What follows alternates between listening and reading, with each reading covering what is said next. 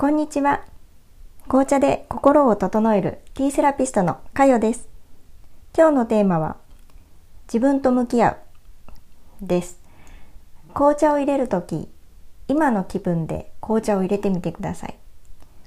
気分って結構変化します。常に変化する自分の今の気持ちに気づきましょう。今のあなたはどんな気分ですか？それでは、心地の良いティータイムを。